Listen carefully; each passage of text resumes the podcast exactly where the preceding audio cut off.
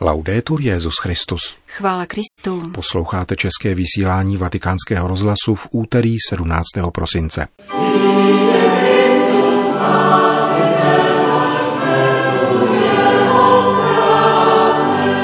Svatý otec František slaví 83. narozeniny. Byl zveřejněn papežský reskript upravující některé normy kanonického práva týkající se závažnějších deliktů. Na dnešek připadají také nedožité z té narozeniny kardinála Tomáše Špidlíka. Jeho postavu připomene v druhé části našeho pořadu otec Richard Čemus. Pěkný poslech přejí Milan Glázer a Jana Gruberová.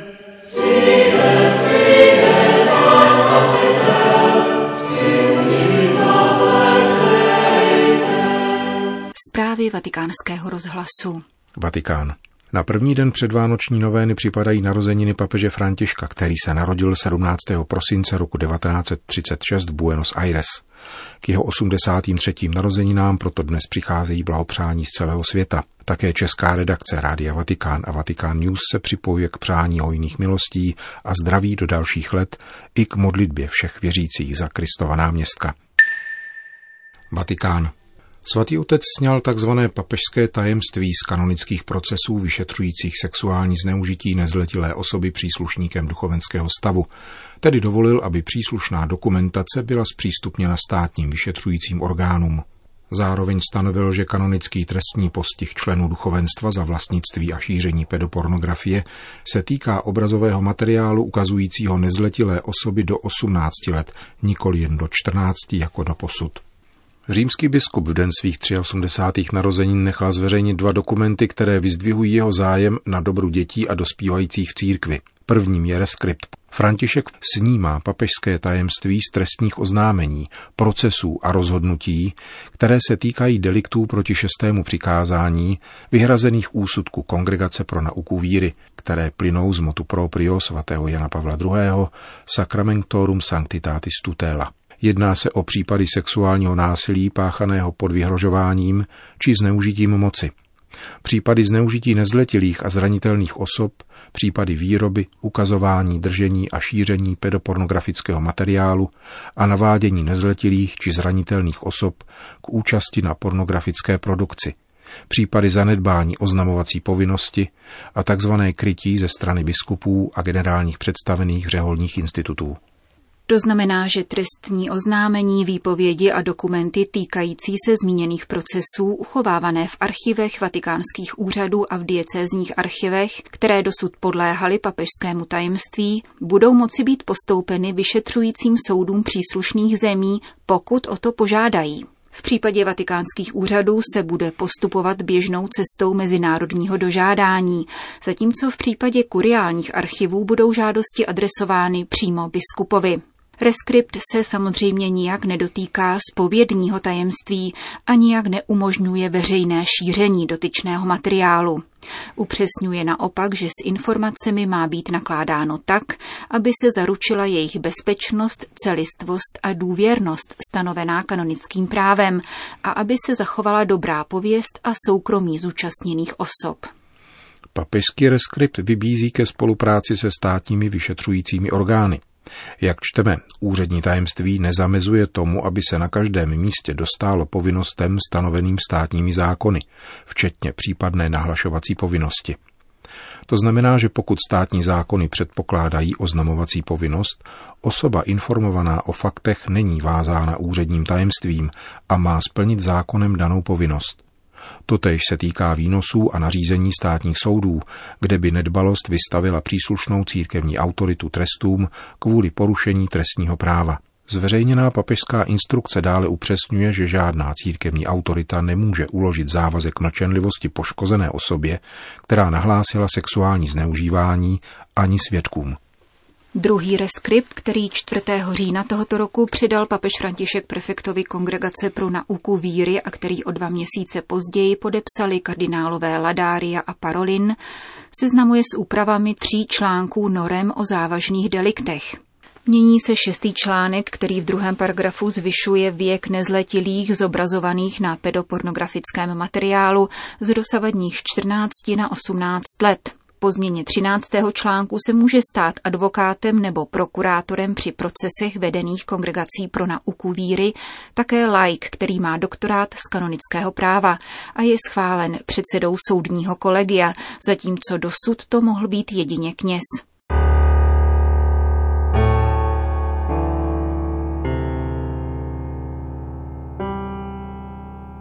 Epochální rozhodnutí. Těmito slovy hodnotí dnešní papežské dokumenty maltský arcibiskup Charles Šikluna, přidružený sekretář Kongregace pro nauku víry. Vzpomínám, že při setkání biskupů, které svatý otec František svolal v únoru tohoto roku, byl celý jeden den věnován transparenci. Pak v květnu následoval nový zákon Vos Estis Lux Mundi, kterým svatý otec začal naplňovat rozhodnutí přijatá v únoru. Toto je další velice důležitý článek mozaiky. Vzpomínám si totiž, že při únorovém setkání se opakovaně mluvilo o papežském tajemství jako překážce, která se klade do cesty oprávněné informovanosti obětí a společenství. V rámci právního institutu papežského tajemství je tudíž toto rozhodnutí epochální a přichází ve správný čas. Dosud například oběť neměla příležitost k tomu, aby se seznámila s rozsudkem, který následoval po jejím trestním oznámení, protože na něm spočívalo papežské tajemství.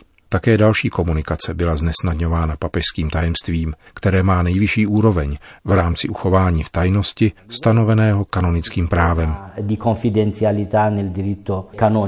To nicméně neznamená, že by se církevní dokumenty týkající se kanonických procesů zpřístupnily ke zveřejnění, podotýká monsignor Šiklůna. Na Papežském východním institutu se dnes konalo sympózium k nedožitým stým narozeninám českého jezuity a kardinála otce Tomáše Špidlíka. Pro vatikánský rozhlas připomíná toto výročí otec Richard Čemus. Před sto lety, 17. prosince 1919, se narodil v Boskovicích na Moravě Tomáš František Špidlík. Pozdější kněz jezuita, univerzitní profesor a posléze kardinál abychom vyjmenovali jen ty nejvýznačnější milníky jeho života.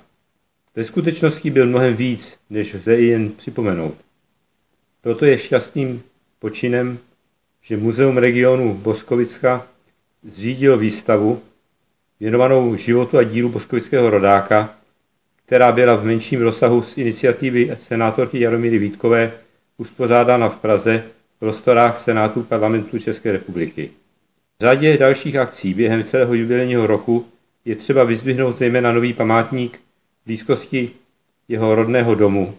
I tento záměr iniciovala Jaromíra Vítková, která podle vlastních slov vždy vnímala, že, cituji, město Boskovice otci Špidlíkovi dluží ocenění, poděkování, úctu a souznění.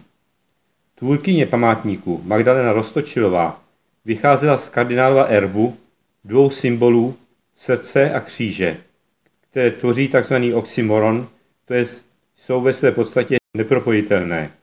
Jedno symbolizuje opak druhého. Srdce život a kříž smrt. Právě to však odpovídalo Svidíkové charakteru, kterého autorka památníku viděla jako inspirativního člověka, který se nebál překračovat hranice propojovat věci, které se zdály oddělené. Na kardinálově erbu je srdce překryto křížem, na jehož rameni se protínají slova Fos, řecky světlo, a Zoí, řecky život, což jsou jména boží. Kardinál Špidlík vydával celým svým životem svědectví o boží prozřetelnosti, které se v temných okamžicích svého života přímo dotýkal rukama, jak sám dosvědčoval. Tuto zkušenost předával druhým, ať slovem či jen úsměvem, kterým jakoby říkal, neboj se, Bůh je tvůj táta, Abba. Je příznačné, že ze všech titulů, kterými oplýval, lidé jej nejraději oslovovali Otče, neboť jeho přístup k ním byl obrazem božího otcovství. Holandský teolog Henry Nouwen řekl, že i kdybychom z Evangelia neznali nic výjima podobenství o marnotratném synu a milosrdném otci, tak víme o Bohu téměř vše. Právě v naší době bez otců, Vaterlose Gesellschaft, se Pater Špidlík stal duchovním otcem mnohých. Otec nesoudí, ale naslouchá vidí svého syna či dceru v jejich celistvosti, to znamená v kontextu jejich celého života. Takto hledět na svět a na lidi kolem nás lze pouze srdcem. Tento pohled od srdce k srdci byl charakteristický pro starce Špidlíka. Starec znamená na východě totéž co duchovní otec. Člověk, který je schopen vést bezpečně druhé v síle Ducha Svatého. Kardinál Špidlík věřil, že slova nemají vrozený smysl pro význam srdce v duchovním životě. Bral se i na akademické půdě o uznání srdce jako zdroj vnitřních zjevení, kterým můžeme důvěřovat. Špilíkův oblíbený autor Teofan Zatvorník dokonce tvrdil, že intuice čistého srdce jsou neomylné. Tomáš Špidlík miloval moře. Bylo pro něj symbolem dálných světů, které toužíme objevit. Kdo takovou touhu nikdy nepocítil, nebyl nikdy mlád. Kdo se však nechá touhou unést, může utonout ve zrádných hlubinách, tak jako by utonul Jonáš, kdyby jej nepohltila ryba a nevyvrhla na břeh, kde měl opětovnou půdu pod nohama. Profesor Špidlík v té rybě viděl obraz Krista, který uskuteční všechny naše životní touhy a nedá nám v nich utonout. Proto se ideálu nemáme vzdávat, nebo se za ně dokonce stydět a chtít je nahradit takzvaným životním realismem. Je to jistě důvod, proč otec Tomáš byl tak oblíbený u mladých lidí. Měl velké pochopení pro jejich sny a těžkosti je uskutečnit. Hájil zkušenost mladých, kterou nazýváme zamilovanost, jako období života, kdy jeden objevuje druhého jako osobu. Objevit člověka ve své jedinečnosti a neopakovatelnosti se stal špilíkovým životním tématem. Lidské potřeby, charakterové vlastnosti, životní okolnosti, ve kterých se odvíjí náš život, jsou danosti naší lidské přirozenosti, které ovšem nejsme vydáni na pospas. Na rozdíl od člověka pohanského starověku, který zkoumal hvězdy, aby z nich vyčetl vlastní osud, věří křesťané v Krista, který jako člověk byl sice také podřízen nutnostem lidské existence, ale jako Bůh vládne nebi i zemi. Je tedy za rukou naší svobody, která sahá až ke hvězdám. Tak jako je dobrým zvykem označovat datum narození člověka hvězdičkou, tak datum jeho úmrtí se oznamuje křížkem. Hvězda a kříž tak ohraničují rozpětí pozemského života. Kdo však ví, že tyto dva symboly poukazují na hvězdu nad Betlémem a na kříž na Golgotě. Zatímco betlemská hvězda oznamuje hvězdnou hodinu lidstva, sjednocení Boha a člověka, hlásá kříž, že Kristus se narodil, aby na něm zemřel a vzal tím smrtí její osten. I na sarkofágu kardinála Špidlíka ve Velehradské bazilice jsou jeho životní data těmito symboly označeny. Není to tedy pouhá informace, ale výzva touto cestou od hvězdy ke kříži se s Kristem vydat. Dovede nás k pramenům moudrosti, tak jako dovedla jeho. Jeho hvězda vzešla před sto lety nad Boskovicemi a doprovázela ho po všech životních cestách. Prorocky to předjímala tzv. O antifona, která zaznívá v den jeho narozenin 17. prosince v liturgii, která začíná s voláním O sapiencia. O sapiencia, que ex ore altissimi prodisti, attingens a fine uscat finem, fortiter suaviterque disponens omnia, veni ad docendum nos viam prudentiae. O moudrosti, ty vycházíš z úst nejvyššího, ty se rozpínáš od jednoho konce světa k druhému, ty mocně a mírně řídíš všechno, přijď a nauč nás cestě rozumnosti. Vedle spravedlnosti, mírnosti a statečnosti je moudrost jedna ze čtyř kardinálních, to znamená hlavních cností. Pilík se po této cestě cnosti s Kristem vydal a Kristus jej uvedl postupně do tajemství člověka jako božího obrazu, němž se zračí celé univerzum. Proto pro něj nemělo nic na tomto světě větší hodnotu než člověk. Jen živá osoba je schopna svobodných činů, lásce a roste ve styku s druhými. Není zde špidlíkovo poselství pro dnešní svět? V naší masové kultuře kde vládne nutnost všeho druhu, jedno srdce nás dovede ke sjednocení s Kristem a ke svobodě božích dětí. Bude platit i o nás, co Benedikt 16. řekl od otci Špidlíkovi nad jeho rakví. Člověk, který plně přijímá světlo a život, stává se sám světlem. Mudrci z východu se nechali vést hvězdou až do Betléma, kde se zastavila. Zastavujeme se tam i my. Poklekněme před tím, jež se být skutečně vládcem našeho života.